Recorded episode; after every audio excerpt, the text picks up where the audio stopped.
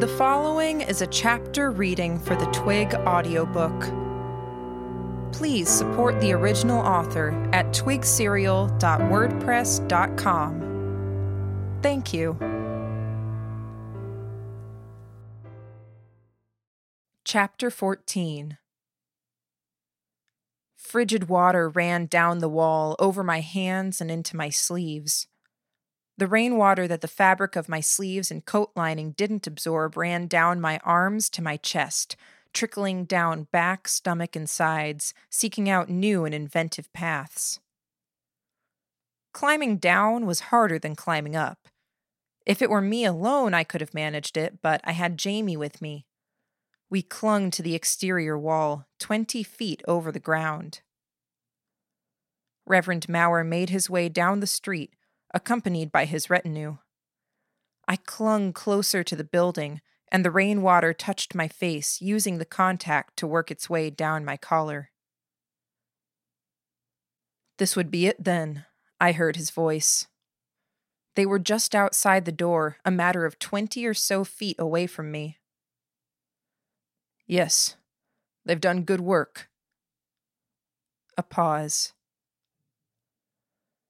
Tim Dancer's men, Mauer said. I respected him. I respected his men, but sometimes people reverse course when they no longer have authority. Do we need to be careful? The question was echoed by the movements of the lieutenants around him, asserting their grips on their guns. I couldn't see them, but I heard the light rattle and shift of the weapons. Whatever he instilled in them, it kept. Silence. I imagined Mauer nodding. Someone rapped on the door. It took a moment before the door opened, a heavy deadbolt sliding through its housing. My fingers were going numb. The problem was a gap between the gutter and the edge of the roof. Water meant for the gutter was running into the gap and down along the face of the building. I could have found some relief by climbing down a ways, but doing so would have made noise and bring me into their field of view. I would have moved over a ways, but again, noise was a concern, and Jamie was occupying the wall to my right. I closed my eyes and kept my ears peeled. I heard the door open. It was heavy enough that there was a lot of weight on the hinges. Even oiled, the movement of the door was accompanied by a faint grinding sound. Mauer. A surprised tone of voice. A shuffling of movement, people standing, chairs scraping against the floor. Another man's voice from inside said, Is there a problem? Restrained fear. They respected Mauer, even if they presently outnumber him. Just the opposite, Mauer said. I heard the project is coming along well. You're well ahead of the others. I wanted to see and to have a word. About? There was no open armed welcome here. Doubt existed on both sides. Mauer wasn't immediately familiar with the soldiers either. A business relationship, perhaps, executed through third parties. Stanley told me you'd made enough headway. The primordial experiment has grown, it's coordinated enough to stand on its own four feet, and it's aware of its surroundings. The growths are streamlining. Yes, more or less. Then your task is done, the Reverend said. His voice became warmer. Congratulations. Considering the word choice and tone, it was almost eerie that there was no noise or immediate response. I would be obliged if you gave me a chance to step out of this rain. Doubly so if you offered any tea, Mauer said. We can discuss the money, stipulations, and further steps for even more funding. The kettle is on the stove already, the man at the door said. Come in. I want to hear more about these stipulations you haven't mentioned before. Of course, Mauer said. I had trouble telling if he sounded pleased or pleased with himself. Watch the door. He'd known about the tea. Based on what I'd seen of the room, he shouldn't have been able to see the wood stove, which was inside and off to the left of the door, tucked in the corner. I doubted any of the people inside were holding mugs. A cold guess, perhaps, on a particularly cold day? Or had Mauer's lieutenant with the black skin, Stanley, been observant on past visits? I really wanted to sit down with the man and pick his brain. The numbness in my hands was starting to get to the point where I had to will my hand to keep gripping the edge, and in the midst of a complete lack of sensation, I was gripping it hard enough that I felt pulses of dull pain.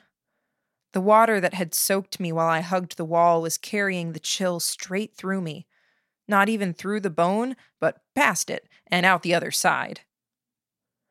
I couldn't stay here. I signaled Jamie to stay where he was, got a nod, and then eased my way to the corner, peeking. Two men at the door. They wore brimmed hats, not hoods, and both had cigarettes, one already smoking his, providing cupped, gloved hands to help the other get enough flame to light his. Careful, slow, and with my hands being very stubborn throughout, I climbed around the corner, above the heads of the two at the door. Window, I heard the tail end of Mauer's question. I froze. Children, a man said, kicking cans around the street. Children. Were they not like you described? All different ages? Only one or two old enough to be like you said. Some were niggers. Some looked like East Crown. It was a little while ago. We were going to have our tea and then have Osmond's patrol get a ladder from the big house. All right, Mauer said. All right. I didn't dare poke my head up just yet, so I stayed where I was, thumbs wedged into cracks, fingers balled up in hopes of limiting even slightly the amount of body heat I lost. Let's talk money, Mauer said. You finished the task. Lugh isn't equipped to handle this kind of transaction. I promised you 90,000. You borrowed against this future amount to buy equipment, and Stanley told me you provided the results to justify the borrowed amounts. This is the point where you tell us there was interest on the borrow, and no, Mauer said. Let's forget the loan. I'll give over the promised 90,000. Generous, the soldier replied. Enough to make me suspicious. Mauer chuckled, a surprisingly human sound. Don't be. Not of me. I'm very pleased with the work you've done so far, and this forms a very good timeline for me. I still haven't forgotten the stipulations you mentioned. We haven't, another echoed the man. Okay, Mauer said. Then I'll get straight to the point. The Academy knows. They're already marshaling their forces, and in less than a day, they'll be collapsing on Lugh. They know, a soldier said. No disbelief in his voice, no surprise, resignation. Based on what I've heard about your time with Tim Dancer, you have more than enough experience in the more devious side of the Academy's approach to war. Overly clever birds that perch on windowsills and then fly home to recite everything that was said. A parasite that crawls inside women to control everything they do. Dangerous children. Not those things specifically, but similar things, Yes. They know. Mauer said it with finality. I know they know. I have messages coming from the headquarters keeping me up to date. They're making their move as we speak. I could hear the reaction, the murmurs, the concern, the stress. I couldn't say for certain, listening to Mauer, but I'd heard him talk on several occasions. I'd heard him lie and I'd heard him tell the truth, and in each circumstance I'd known the truth. It gave me an edge most lacked when it came to figuring out if he was telling the truth here. Even with all that, all I knew was that it wasn't absolutely true. Partially, perhaps, or perhaps an outright lie. He told the Academy. He knew what the Academy was doing because he'd informed them. Now, an army was closing in on Lugh, and he was getting his ducks in a row, plotting a counterattack. There's a very narrow window of time. My stipulation is this you use that window of time to leave. You can go to Tynewear, my people will find you, and they'll get you set up. If you can prove your ability to reproduce results, then you become more valuable than any of these experiments could be, and you'll be rewarded in kind. Create a problem, provide a solution to the problem. And you? What are you doing? I'm making life as hard as it possibly could be for them. They know what to expect. They have some limited information on where you are, Mauer said. I want to set a trap for them. Another man spoke. He was too in sync with the ex Reverend to be anything but Mauer's lieutenant. The explosives I had you stockpile in case the experiment went rogue had a second purpose. You're releasing it. At a very specific time in very specific circumstances. Rest assured, the people of Lugh will not be unduly hurt. Fire, plague, and foot soldiers will have chased them to the coast by the time the Academy investigates this site. They'll find explosives and a released primordial. And if they fail to kill it, they won't. They can't. It's why we're on this path, Mauer said. They have to respond so disproportionately that there is no question as to the thing's death. That leaves their forces imbalanced. I will take advantage of that imbalance. But the soldier pressed on.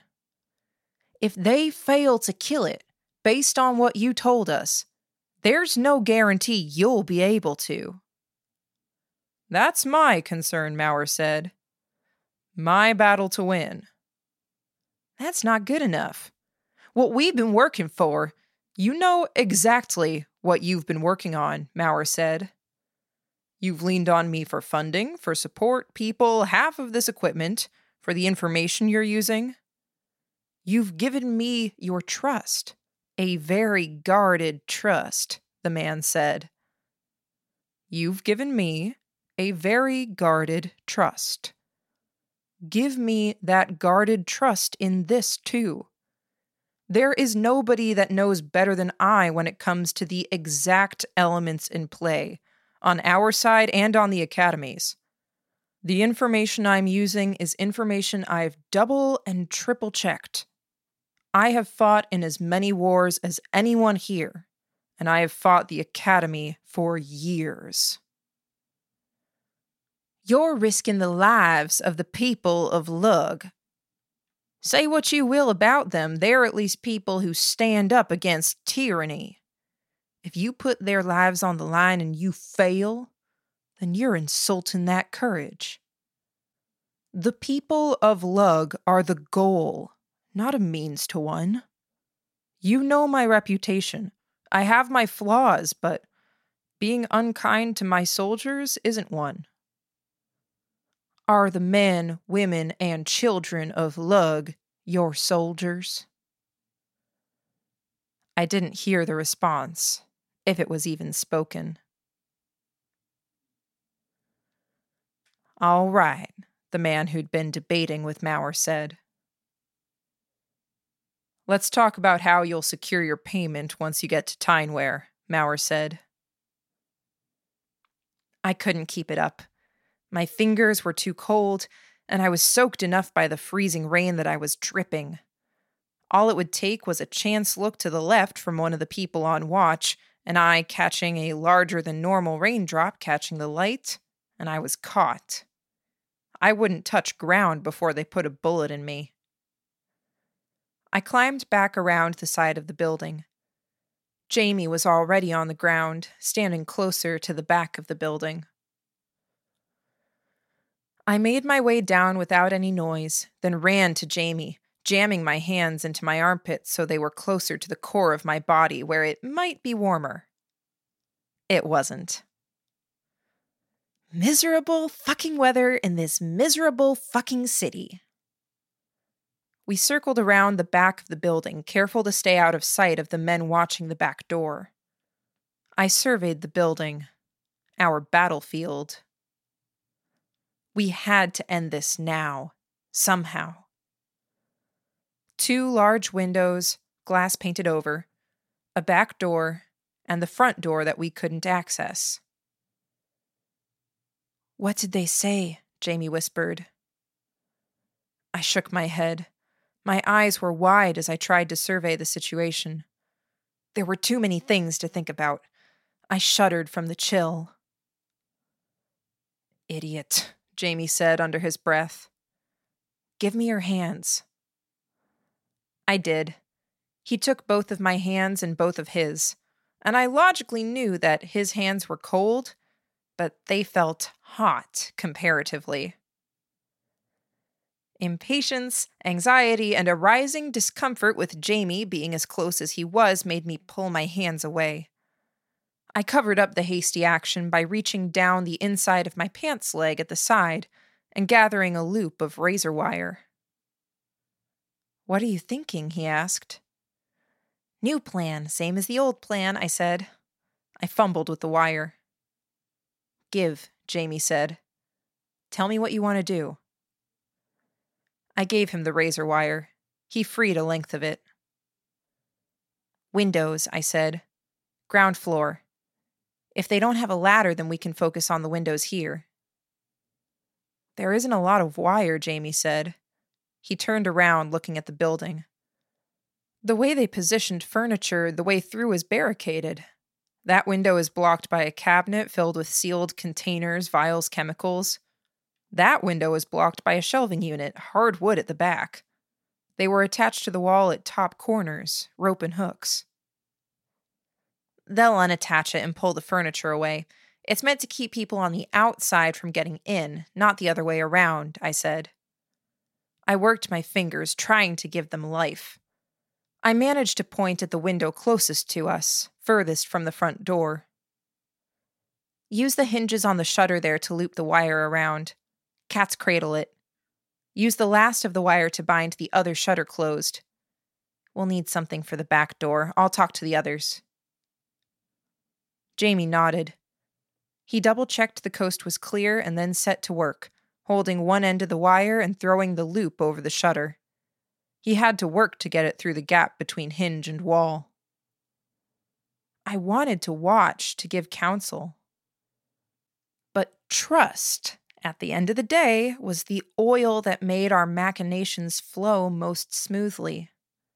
Even if it was this Jamie, a relative stranger, someone I had limited experience working with, I couldn't waste the time or harbor the doubts. Pay attention to my route, I said, I'm going to meet the others. He nodded.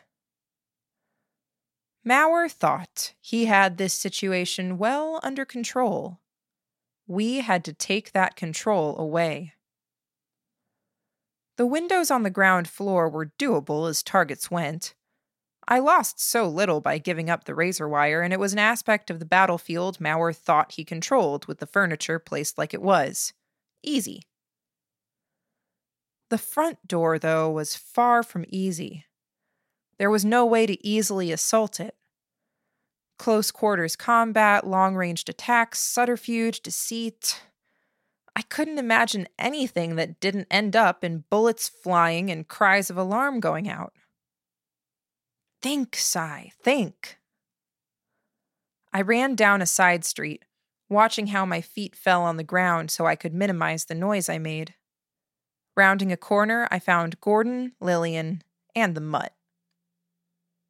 Where's Jamie? Gordon asked. Preparing. It's Mauer. I saw.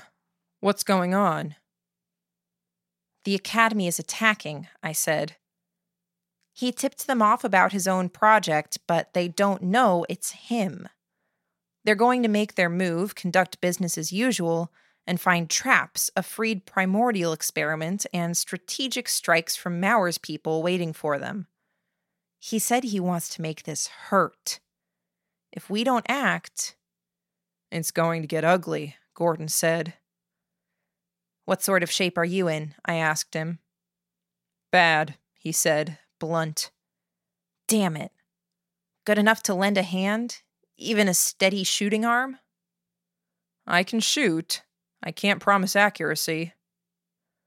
Okay, I said. I reached under my hood and ran my fingers through long, wet hair. My fingers twitched from stiffness and cold as I lowered my hand. I stared at it. I'm not sure if I know what to do. Lillian reached out and took my hand. She held it. Her breath fogged in the air. Gordon, I said. Ground floor, two windows on the north side, there. Jamie's making it harder to get through those.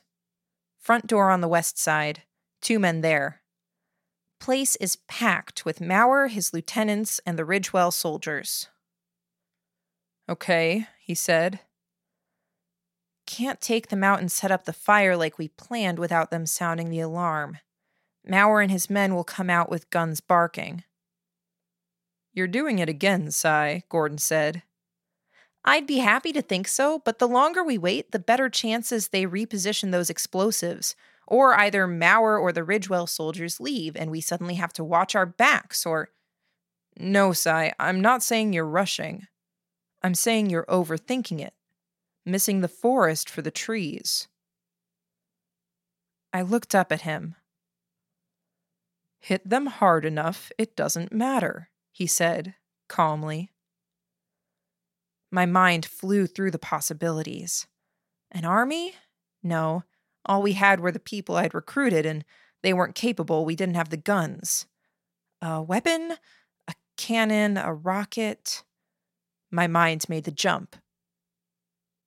The wagon, I said. He nodded. Stay here, I told him. Jamie's going to come around this way. Send him to us and get in position. If you can hit your targets when it counts, that would really help. Noted, he said. I started to move, and Gordon's hand went out, catching me around the throat. I stopped. Good luck, he said, his grip shifting to a more friendly grasp of my shoulder.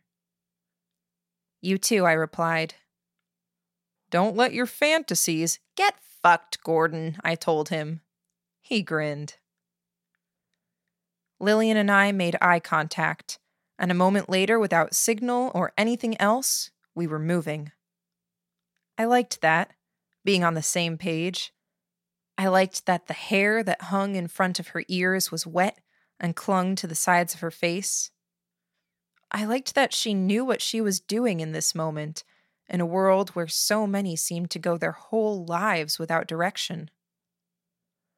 But Gordon's grasp on my neck lingered in my thoughts. It bothered me being out of character, reassuring yet insecure. I couldn't parse it, and I was used to being able to parse the lambs. Having Jamie with us was already one stumbling block. Gordon was now a second. Lillian took the lead slightly, not because she was faster, but because she knew where we were going. She'd parked the wagon. Adults and children had found a porch to sit beneath, covered by a roof with holes in it drier than most other places. They'd left the wagon parked under overhanging eaves. You know, we've been sitting here for almost an hour, one of the adults said, harsh lecturing. Shut up, I said. Sy, Lillian admonished me. Just. Damn it, I said. The woman spoke. The children are cold, they're confused. The men back there had guns, they said. You threw that rock. My friend did. You all threw that rock and you knew it would stir up trouble. These children could have been shot. I know, I said. Things were too time critical here for me to be having this conversation. My friend here was with them. I knew the risk. I knew they'd be safe. More important things are happening. You're acting high and mighty and telling us what to do because you say you're going to free us from the debtor's chains, but people are going to die. I raised my voice. An army is marching on the city. Another army is gathering inside it. Plague, monsters like you've never imagined, and worse things are coming. We have barely a minute to try and stop those things from happening. We're spending that minute talking to you. The woman closed her mouth. Right, I said. I turned to the wagon. Need dry cloth or paper or.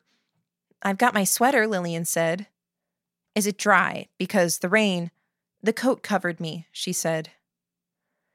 She pulled off her coat, and I held it. She pulled off the sweater, briefly flashing her belly at me, and I reached up to pull it free where it bunched up at her wrists. She pulled her shirt down. Do you need more? One of the children asked. Yes, I said. Thank you. I grabbed the sweater and twisted it until it was coiled, and then dipped it into one of the buckets of acrid smelling fluid. By the time I was done, Lillian was halfway through twisting up a linen or cotton shirt with buttons. We placed them all across the front of the wagon. Did you spill anything while loading? I asked. Only barely, Lillian said, the individual words not making a lot of sense. Only barely is enough for you, me, and everything nearby to be toast, I told her. Matches? She handed me a matchbook. Got extras? She nodded and fished for another. As a pair, we worked to move the wagon. I was aware of the weight of it, the slowness. Friend, Lillian said. Hmm? When you mentioned me to her, you said, Dumbass, I said. I'm not dumb. I'm the furthest thing from dumb. I'm. You're my girlfriend, dum dum, I said. We were close enough to the corner for me to let go of the wagon handle. So I did, letting the end hit the ground. I reached for her collar and pulled her closer, kissing her.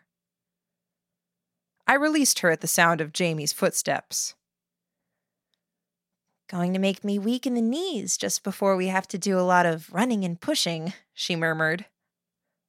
I smiled. Jamie had hubris in tow. Gordon's in position, he said. He said we were using the wagon. We're going to need help pushing, I said. Keep your heads down, keep the wagon straight.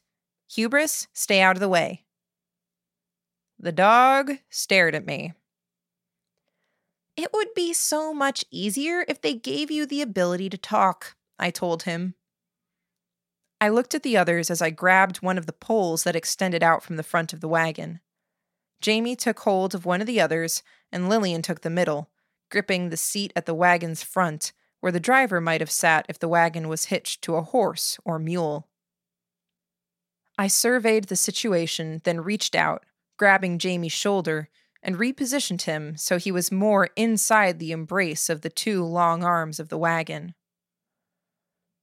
It took two tries to light a match.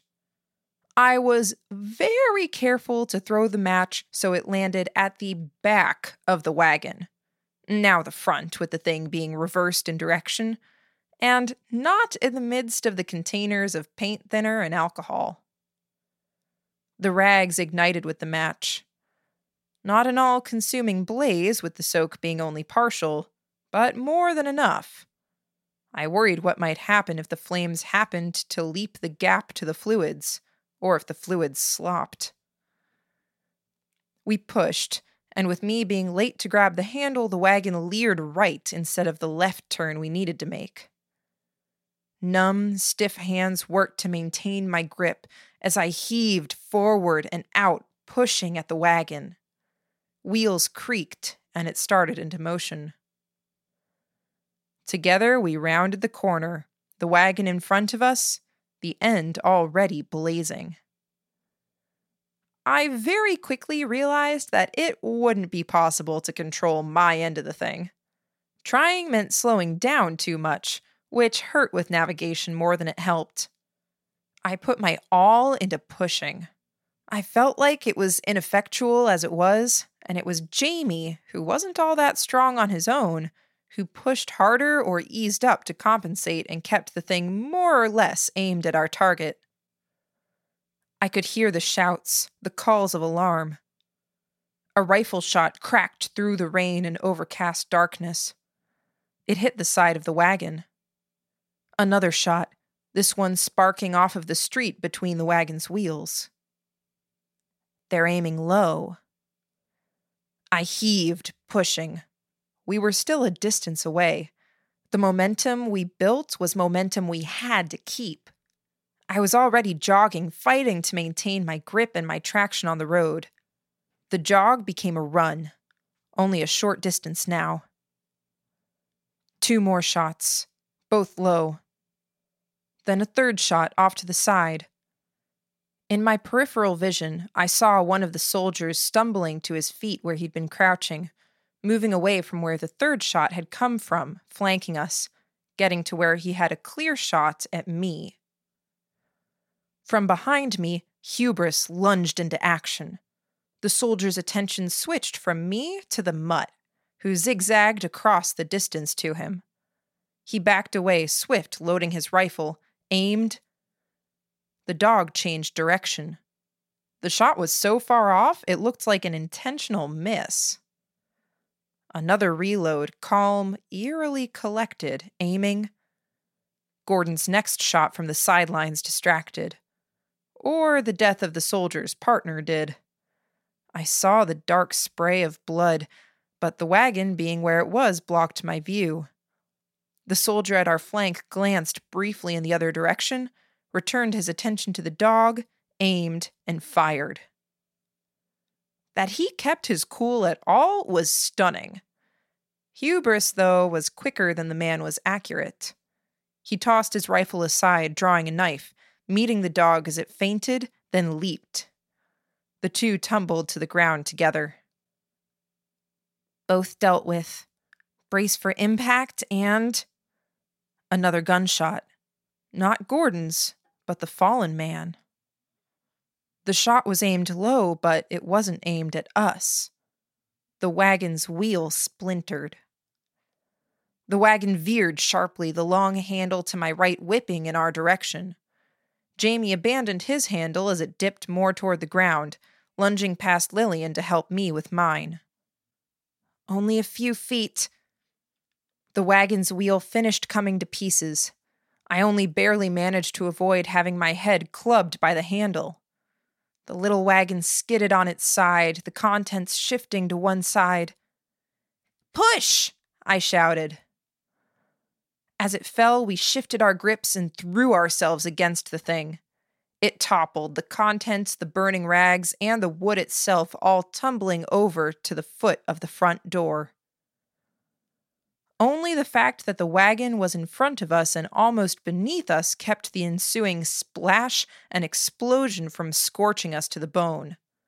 Fire rolled up the front face of the building, over stone and the wood that ran between the stones. We backed away as fast as we were humanly able. I signaled Jamie. Left. He was already moving before I made the second gesture. I turned my attention to the soldier Hubris was fighting. The man was holding his own, even against a dog that was pure muscle and efficiency. Hubris bled from multiple slashes. Hubris was on top of him, snarling, and he was sacrificing one arm so he'd have the other available to cut at the dog. Hubris bounded over the man's stomach, twisted and pulled to stay mostly out of range of the blade. I drew my own knife. I didn't approach the man's head or torso, too aware of the blade he held that he might turn it on me.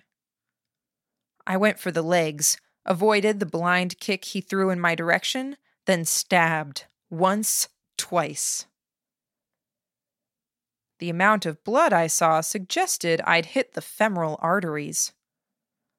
I backed away, watching his face, lit by the flame at the front of the building, and I saw his expression change as he realized what had happened, taking in the totality of the situation.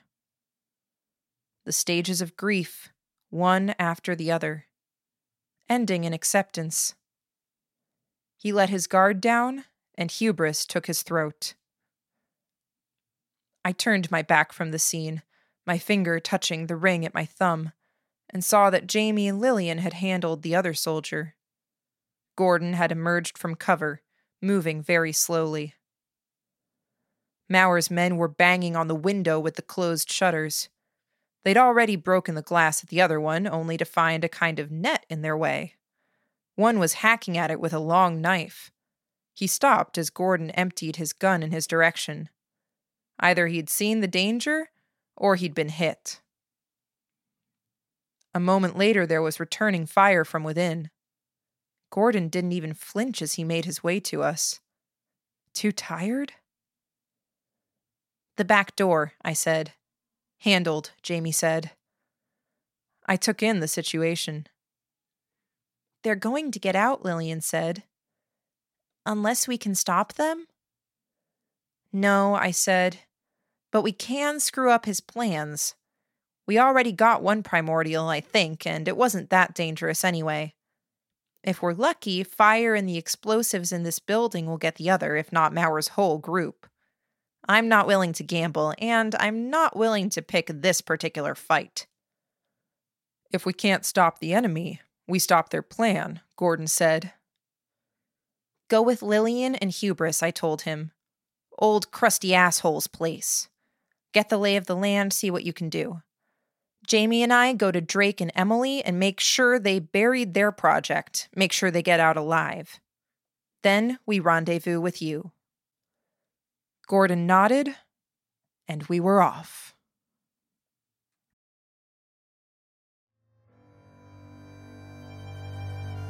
You just finished listening to a chapter from Arc 8 Bleeding Edge from the web serial Twig by J.C. McCrae.